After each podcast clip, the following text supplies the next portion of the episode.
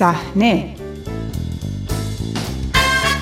نگاهی رادیویی به دنیای تصویری. سلام، من بابک غفوری آذر هستم و شما شماره دیگری از مجله هفتگی صحنه را میشنوید. در این شماره با کامران شیردل، فیلمساز شناخته شده، درباره عکس‌ها و فیلم‌هایش از روزهای انقلاب و از جمله حمله به محله قلعه تهران گفتگو می‌کنم. با صحنه همراه باشید. سینمای ایران،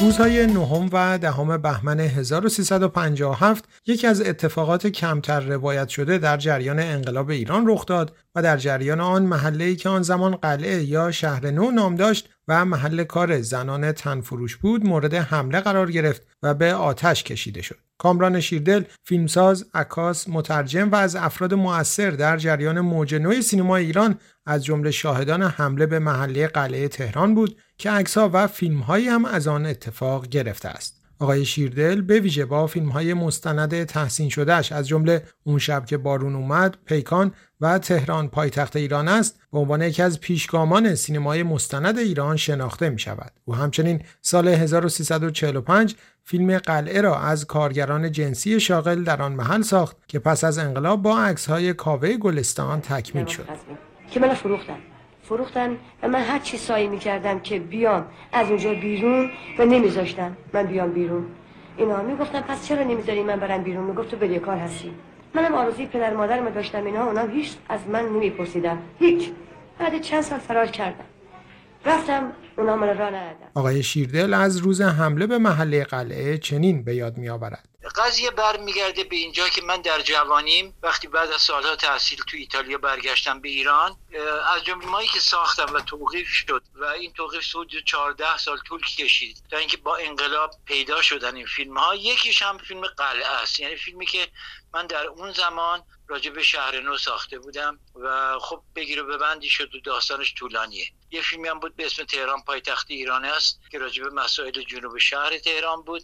در نتیجه من یک خاطره تلخ، سیاه و عجیبی از این قصه داشتم و دارم و قصه‌ش هم طولانیه. البته اون فیلم بعد از انقلاب پیدا شد، ما تمومش کردیم با عکسای مرحوم کاوه گلستان و این فیلم تمام شد به اسم قلعه، یک فیلم هجده دقیقه‌ایه که اتفاقا در سال پنجاه و نه جز اولین فیلمایی بود که بعد از انقلاب از ایران رفت بیرون و دنیا رو گشت و البته فستیوال مسکو رفت و کراکوو و لهستان و غیره و منم البته دنبالش اینور اونور میرفتم و جوایزی هم. این خاطره برای من مونده بود دیگه. طبعا روزی که ما در تو انقلاب داشتیم، یعنی من داشتم فیلم برداری و عکاسی تو خیابونا میکردم، من در میدان بیست و چهارم اسفند بودم که الان شده میدان انقلاب و اون روزا موتوریا، یعنی اینا که موتور سوارا، خبرهای شهر رو به ما عکاسا و خبرنگارا میرسوندن. یادم میاد یه موتوری آمد، البته ما دود و آتش رو کلاً از دور میدیدیم، موتور نمیتونستیم حدس بزنیم این دود و آتش مال کجا میتونه باشه. تا اینکه یه موتوری آمد، گفتم این دود از پایین میاد، چون این درست میشه بالای، خیلی بالاتر از شهرنو در واقع. گفتم دود مال کجاست؟ گفت مگه خبر نداری شهرنو رو آتیش زدن. من اصلا باور نمیکنم، گور گرفتم، یعنی از شدت هم ناراحتی هم شوکه شدم و یادم میاد با یکی از دوستانم بودم که با من راه می اومد. به هر حال این آقا گفتش که این دود از شهرنو بلند. این دوست که یه خود از من جوان‌تر بود، من اون موقع سی و نه سالم، ولی خب خیلی قبراق و سرحال بودم برعکس الان. گفتم که ببین من میدوم از اینجا و خودم میرسونم، چون اون روزا دیگه امکان تاکسی و ماشین و اتوبوس اینا نبود. به هر حال راه افتادیم.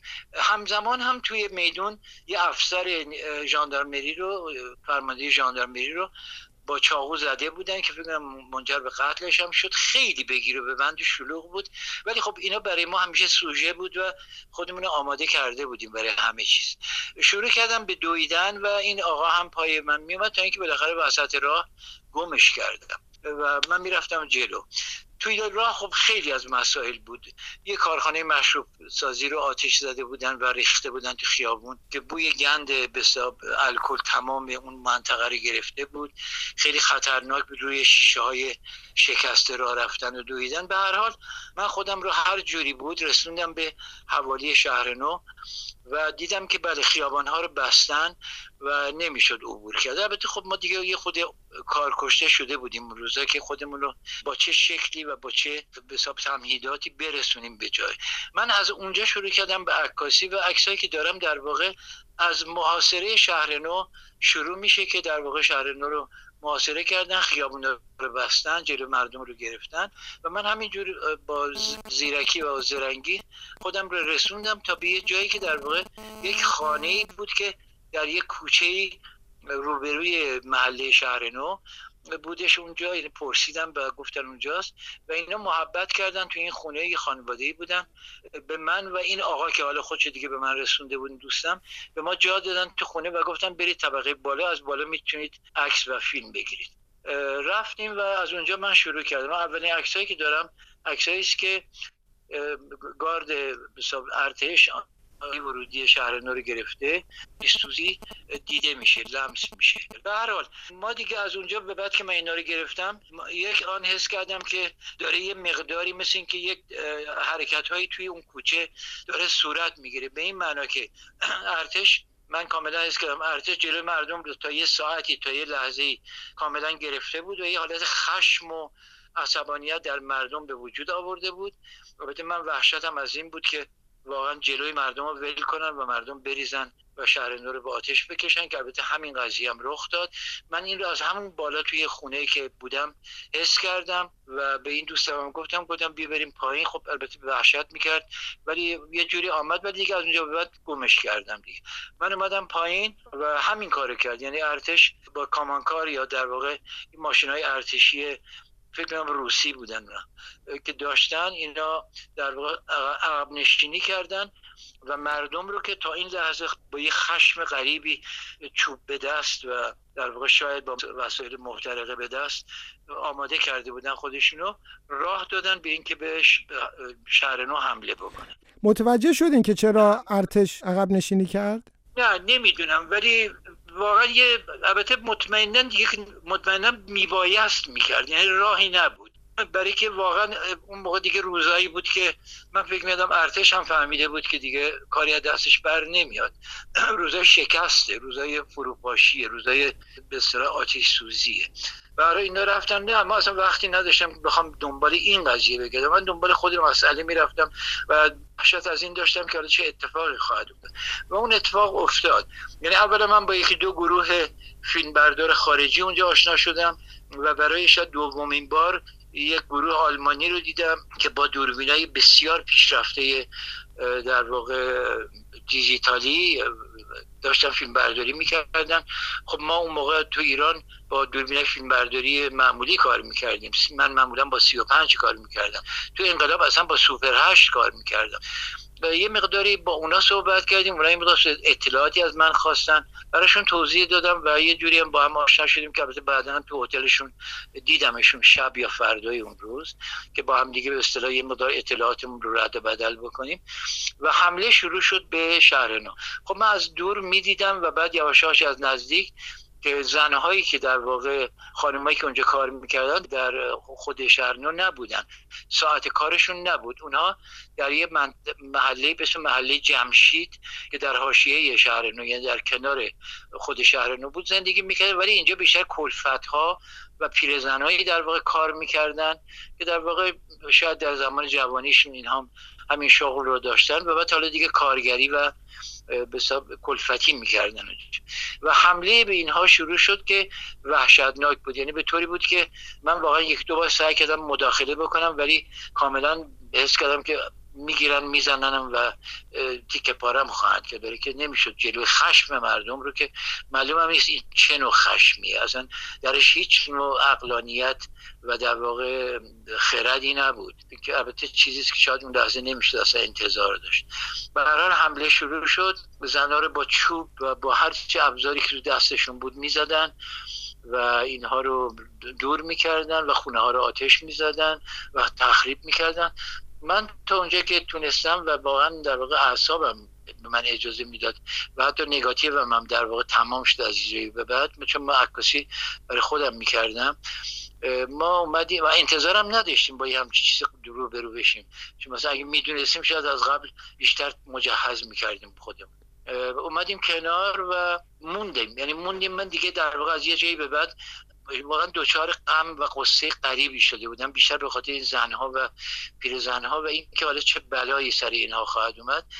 و دیگه یواش یواش رو به یعنی دود و آتش همه جا رو گرفته بود و بعد دیگه بعد از ظهر شده بود. خب میدونی زمستان بود، زمستان سردی هم بود، البته میدونی اون سال سال غریبی بود، برف و بارون خیلی کم بود و در واقع یه جوری هوا هوای باری بود، ولی خب خیلی زود تاریک میشد.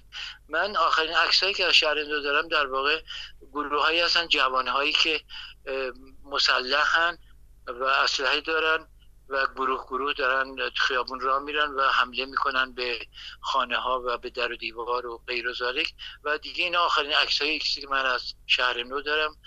و البته یه مقداری هم فیلم گرفتم که فیلم سوپر هشت بود، البته اون سوپر هشت داره ما کمتر تونستیم استفاده بکنیم. البته الان یک نمایشگاه از من در تهران هست در موزه هنرهای معاصر که بهم اطلاع دادن که اون فیلم‌ها رو الان دارن توی اون موزه هنرهای معاصر دارن نشون میدن در واقع، یعنی یک اتاقی رو اختصاص دادن فقط به فیلم‌های سوپر هشت من در زمان انقلاب و مثل که صبح تا شب بیست و چهار یعنی بیست و چهار ساعت که نه، مثل که هشت نه ده ساعت تو موزه به طور لوپ یعنی کامل اینا رو از صبح تا شب نشون میدن. البته یه برنامه‌ای بود که قبلا من در ایتالیا هم داشتم تو موزه هنرهای معاصر روم و قبلش هم البته در پاریس. آقای شیردل، گزارش روزنامه اطلاعات میگه که آتش نشانی از خاموش کردن آتش خودداری کرده بوده در اون روزها، به خاطر اینکه گفته بودن آتش‌هایی که مردم نخوان رو خاموش نمی‌کنن. شما مشاهدتون همچین چیزی بود؟ نه، من اینو نه، من همچین مشاهده‌ای نداشتم، یعنی شاهد چنین بحثی هم نبودم، اصولا هم دنبال نمی‌کردم چیزا رو. من روزنامه نگار نیستم و در واقع من داشتم فیلم خودم رو می‌ساختم و کار خودم رو می‌کردم.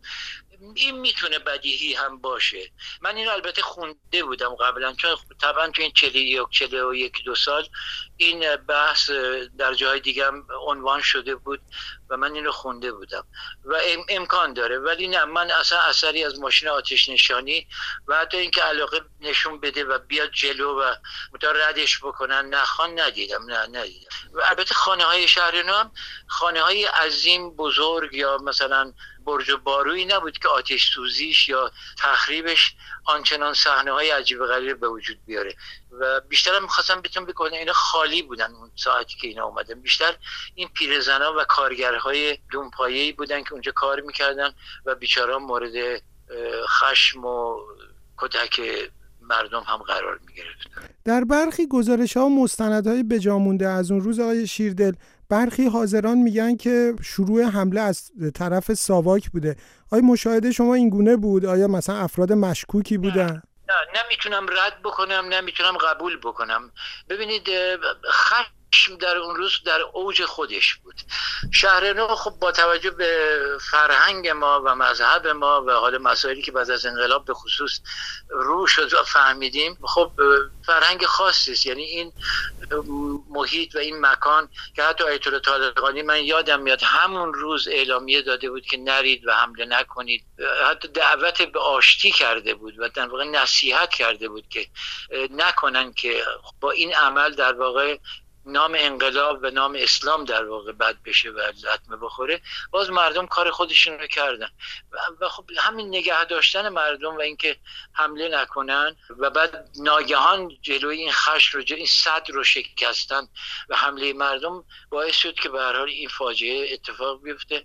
من البته یکی دو جسد رو بعداً که سوخته بودن و رو دست حمله می‌کردن دیدم، ولی واقعا بهتون میگم من از جایی به بعد اصلا دیگه جرأت نمی کردم، یعنی به خودم این اجازه رو نمی دادم که از این صحنه ها عکس بگیرم یا درست البته نگاتیو نبود، مشکل پیدا میشد. حتی یادم بیاد ساعتها بعدش توی مغازه‌ای که صاحبش مشروب خورده بود و مست کرده بود، یه عکاسی بود و فریاد میزد و فحش و فضاحت میداد به رژیم، به رژیم شاه. البته دعوت شدیم ما که بریم از این نگاتیو مجانی بگیریم و واقعا چند تا به خود من داد، ولی دیگه دیر شده و دیگه شب شده بود و نمیشد دیگه کار زیادی انجام داد. ولی عجیبه که من از اون روز هیچ عکس دیگری به جز عکس خودم ندیدم و برای همینم من میدونید که من بعد از چهل و یک یا چهل و دو سال اجازه دادم که عکس‌های انقلابم بالاخره بره به یک نمایشگاهی و درست در چهل و یک سال بعدش، یعنی دو سال پیش، در یک به حساب گالری به اسم نبشی من اولین نمایشگاه عکاسی خودم رو راجع به عکس‌های انقلابم گذاشتم که کتاب مفصلی هم راجع به این چاپ شد به اسم حوالی. مسئله اینه که کل نگاتیوها هم به دلیل اینکه چهل سال از عمرش گذشته بود، با وجودی که من همیشه سعی می‌کردم نگاتیوها رو که البته ظاهر شده بود ولی بد ظاهر شده بود، چون ما به دلیل اینکه کوداک، یعنی کوداک اصلی نمایندگی کوداک در تهران شرکت هرسو رو ساواک بسته بود و خیلی از عکاسیام تعطیل بودن، ما این نگاتیوها رو ناچارن برای که از بین نره با داروهایی که خودمون میسازیم، با داروهای دستساز در واقع ظاهر میکردیم و فیکس میکردیم برای روز مبادا که حالا ازش استفاده بکنیم. یه مقدار نگاتیوها به همین دلیل هم لطمه دیدن.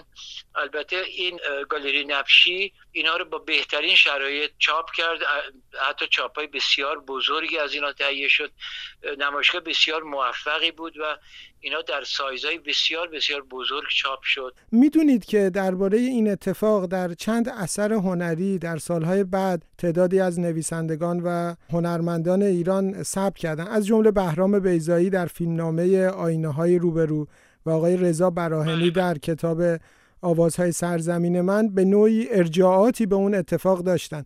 شما اون ارجاعات رو احیانا مطالعه کردین و نگاهتون به اونا؟ آقای بیضایی رو به دلیل دوستی و ارادتی که خدمتشون داریم و من اتفاقا آمریکا هم دیدم بهشون، صحبت کردیم. بله خب طبعا این حادثه‌ای بود که از ذهن آدمای حساس و خلاق نمیتونه دور بمونه و حتی اگه خودشون هم حضور نداشتن که نداشتن، حتما خبرشون به گوش اونها رسیده و اونا با ایماجیناسیون و با تصور و با تجسم این فاجعه میتونن طبعا زیبایی های آفریده باشن، زیبایی هایی که البته دردناکن وقتی آدم بهشون مراجعه میکنه. از همراهی دیگرتان با مجله هفتگی صحنه سپاسگزارم. تا شماره آینده شب و روز خوش.